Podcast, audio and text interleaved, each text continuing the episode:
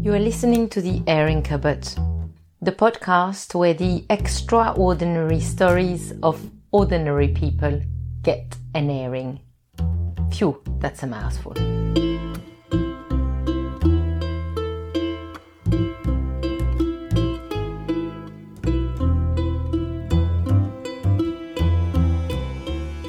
Hello and welcome back into the Airing Cupboard.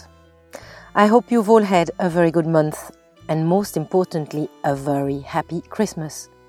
For us here in the UK, things are on the up. Well, mm, maybe not on all accounts if you are following the news, but we have passed and survived the shortest day. From here on, every day we will have a wee bit more light.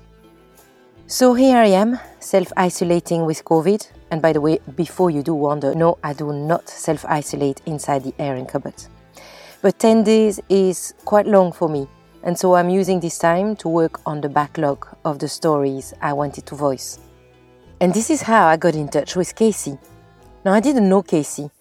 She lives in the state of Missouri in the United States, and she had a story I liked a lot.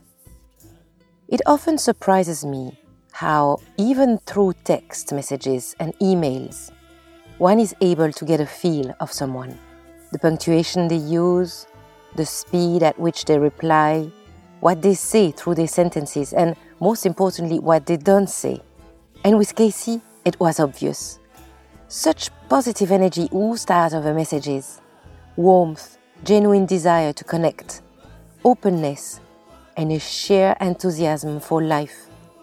And now that I know her story, well, it all makes sense. Casey was born in St. Louis, in the state of Missouri in the United States, in the very late 1950s. Her father's family had emigrated from Denmark. I suppose that's where she got her blonde hair, framing the round face and deep blue eyes. Her mother was a schoolteacher and her father was a land surveyor. Casey was their first child. When she was only about 10 months old, the young family moved from the city onto a property in Chesterfield, a farming community about 30 miles outside of the city. At the time, it felt like the edge of the world. The house itself was very small, nothing grand, perched on the bluffs at the end of a steep, windy drive. The young family could see the Missouri River from the living room, and at night the light from a towboat as it swept back and forth on its journey along the river.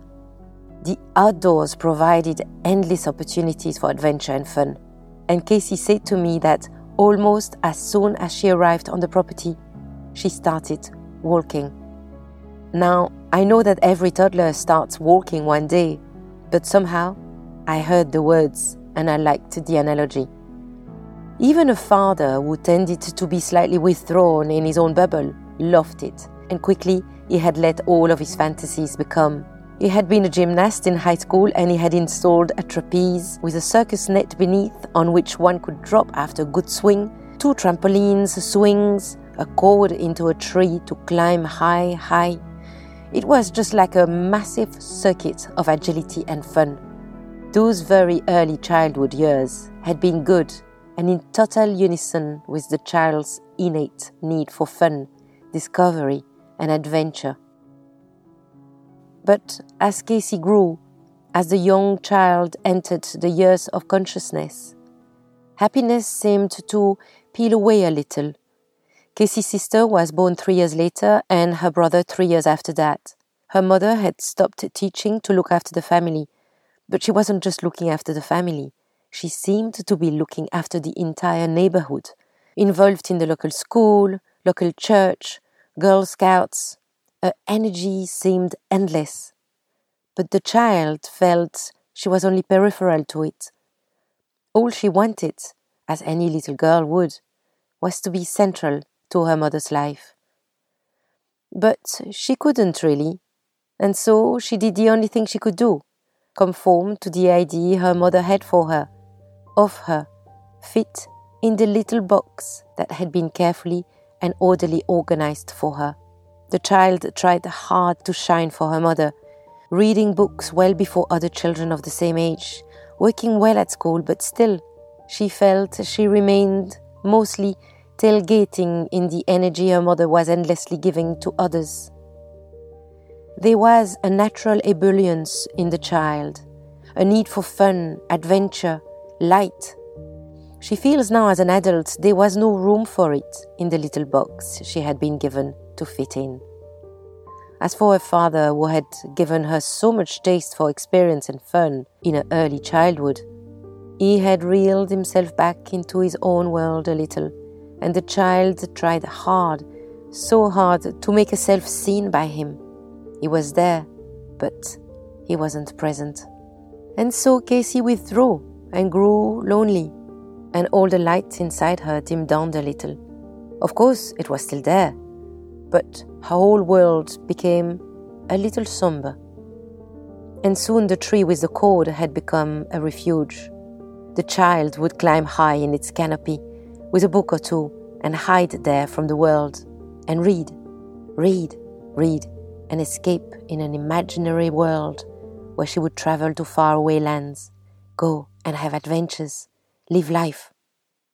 And as the years passed, as teenagehood came knocking at her door, the lonelier she grew, the more desperate she was to fit in with others, the more she felt she was different from others, atypical, awkward, terribly shy. Firstly, her body grew ever so quickly and ever so tall, five foot ten by the time she was fourteen. Ironic, really, for a child that had been so desperate to be noticed. And she hated her tallness she also disliked where she lived. By then, the little house had been replaced by a much bigger and more comfortable one, but still, it was in the middle of nowhere. All the other kids lived next to one another, involved in each other's after school activities. Casey was on her own, with a tall body, on a remote property, with a controlling mother, not being let to experience the world out of home not allowed to meet friends in their own houses, to experience life. And so the teenager ended up shrinking further into this little box. Speaking to Casey, though, I quickly realized it hadn't been all bad with her mother. She remained somehow formidable for Casey. And she was the one that first opened her to something that was going to be the backdrop of her life. Serendipity, and what her mother used to call small world stories. So, my mom, she was both overbearing and an amazing, dynamic woman at the same time, where she wouldn't let me go to people's houses after school, but she'd come home from somewhere and tell me that she had this small world story. And that's like what we call synchronicity or um, serendipity now. And she had them all the time. Like we lived in the country, and she'd suddenly think about one of the kids that she taught when she taught fifth grade. And then she'd like be at the post office or the little grocery store, and one of them would be there. And so she'd she'd just like come home and tell me these stories. And she told me so many stories that finally I would just, you know, as I got to be a teenager, I would just roll my eyes and just be like, Mother, not again. But in the end, she bathed me, she surrounded me with the joy of serendipity and and the stories and even to the the last day that she was alive she had another one for me she was so powerful the way she attracted um, that energy. So it it wasn't it was crazy because like I hated her and I loved her all at the same time. Casey did well at school. She went to college, and with age came more independence. At last, and despite her lack of confidence, she was able to open herself to the world, hungry to experience it all, to taste it all. At last, she embraced the ebullience that ran through her veins. Would she have been half as avid to live life to the fullest had she not been so sheltered in her childhood?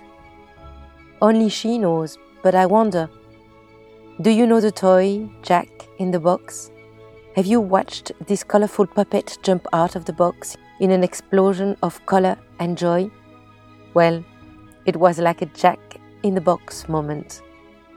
And so she found herself saying yes to every single opportunity that life put in her way. She had this feeling inside her that if something was presented to her, she should just go for it and see where that took her. She experienced with fashion, from the hippie style and colors to the 80s with the vinyl nails and the big hair. She progressed nicely into work with a okay and why not attitude, and even found herself signed in by a modeling agency, doing fashion shows, one after the other. In her mid 20s, a routine test detected a problem with her kidneys, but that wasn't going to stop her in her momentum.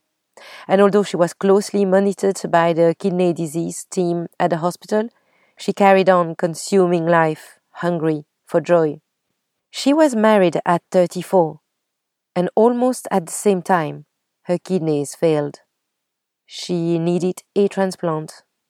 Now, I'm not very familiar with it all, but I understand that to find a match, to find the right donor, it is like looking for a needle in a haystack. There are so many different parameters to consider low blood pressure, low protein in the urine, compatible blood types. The donor must be very healthy and in no risk of renal failure for the rest of their life. For compatibility reasons, more than half of donors are related to the recipient. And so, Casey's brother and sister were both considered. Her brother was dismissed as a donor, but her sister was a match and she gave Casey one of her kidneys. And with that, a new lease of life. And she put it to good use, jumping onto the corporate ladder at work, and her career just took off, working for a multinational, traveling the world, meeting people, climbing the ladder. Sadly, after 14 years, her marriage came to a brutal end, and after a painful divorce, Casey learned to live independently again. It took some time and adjustment, but six years later, in her early 50s, she was happy, healthy, the kidney transplant was holding well, contented, confident in her body at last, buoyant with energy, successful in her work and career, friends all over the world, and looking for love was really the very last thing on her mind. She was somehow peacefully settling down into middle age. And of course, that is when it all happened. So Casey was in Denver for work. She was supposed to meet up with her colleague Maria for an event the firm was organizing in the park. But Maria's plane had been delayed, and so Casey frantically tried to contact someone else from the firm to run the event. She picked up her mobile phone and sent a text to another coworker. But the text message never reached the intended recipient. Maybe one digit of the number must have been wrong, and instead it went to a stranger. The text said, Hi, it's Casey. I was supposed to connect with Maria at the park, but her flight was delayed, so I am at the Westin. Wanted to see if I could connect with anyone else. And quickly, a reply came through. Sorry, you've got the wrong number. But if I wasn't headed for work, I would come down and hang. Now, most of us would have probably thought, oops, and, you know, would have left it at that. But not Casey. She replied. And something extraordinary happened. The stranger replied too. That was Henry, 850 miles away, driving to his dead end job at the paint store. He was a bit of a restless soul, and he was only days away from embarking on a big solo road trip west. He wanted to immerse himself in nature, see the stars.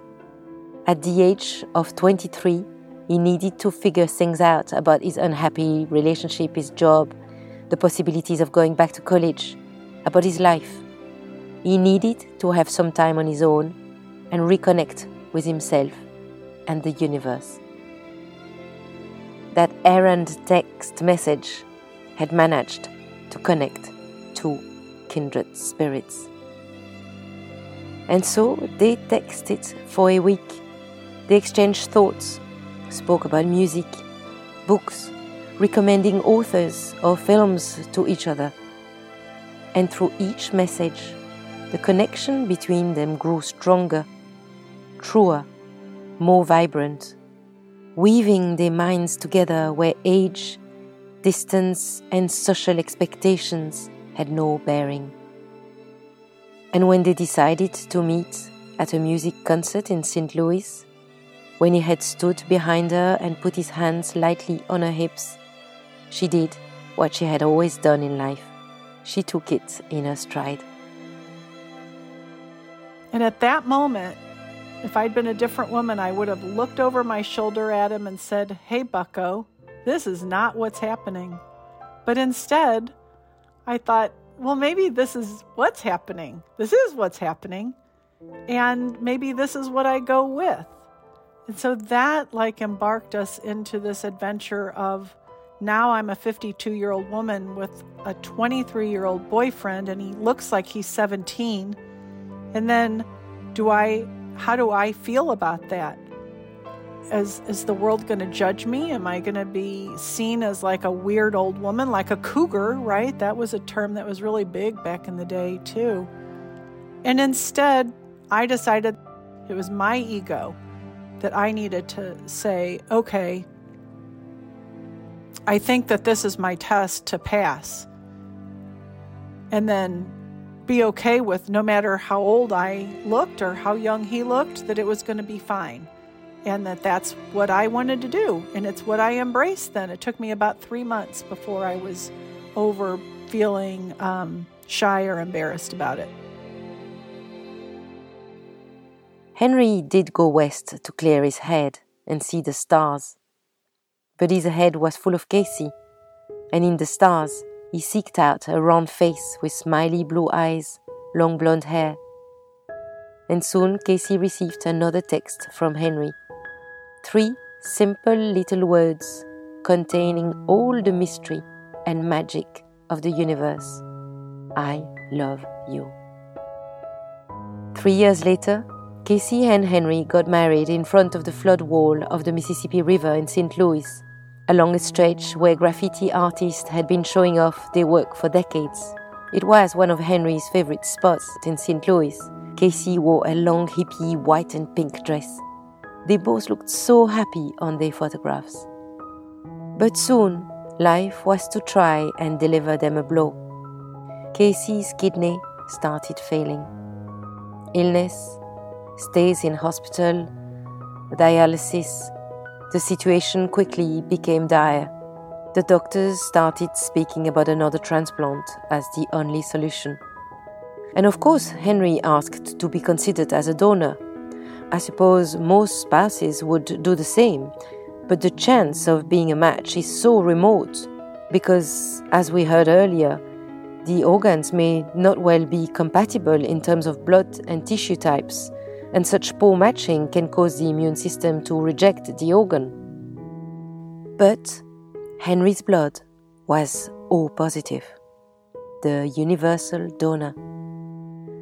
And of course, his body was young and fit. And, amazingly, and against all the odds, the test came back. Henry was a perfect match.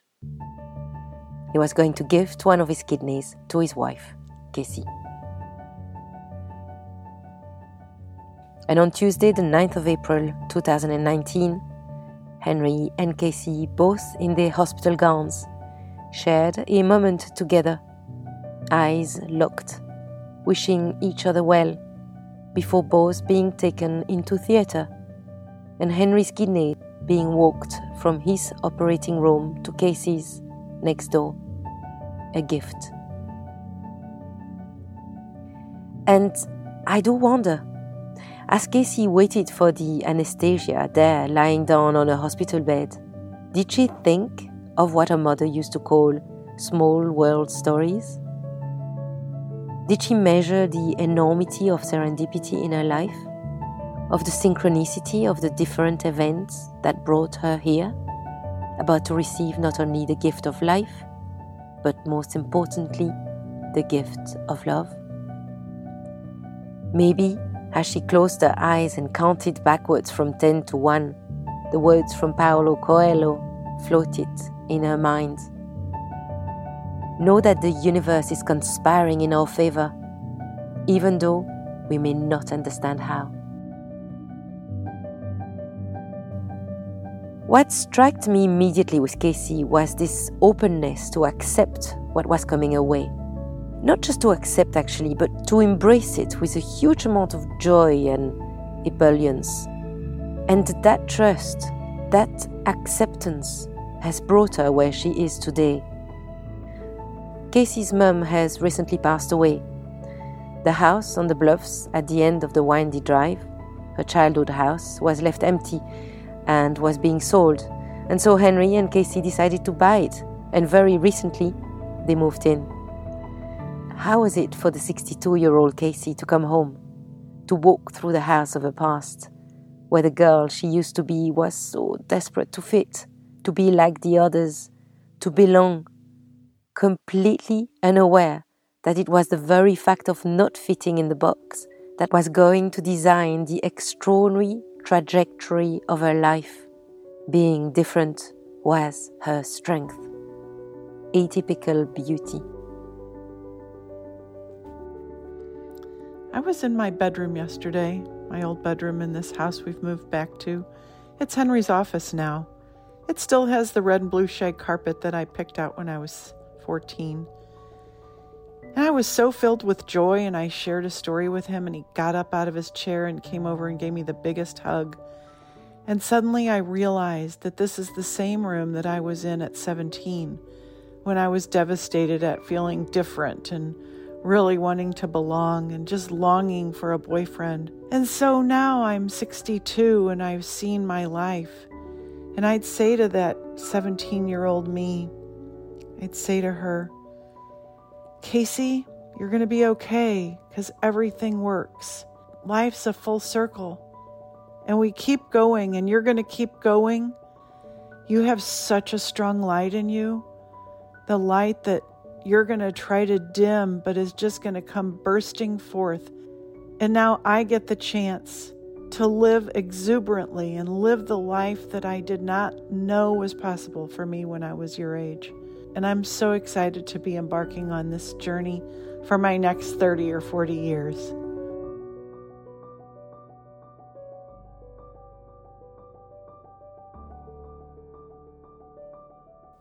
Et voilà, I hope you have enjoyed Casey's story. I want to thank her for trusting me with it. If you like to put face to voice and see pictures of Casey and Henry, or if you want to link up with Casey, please come and join our private Facebook group.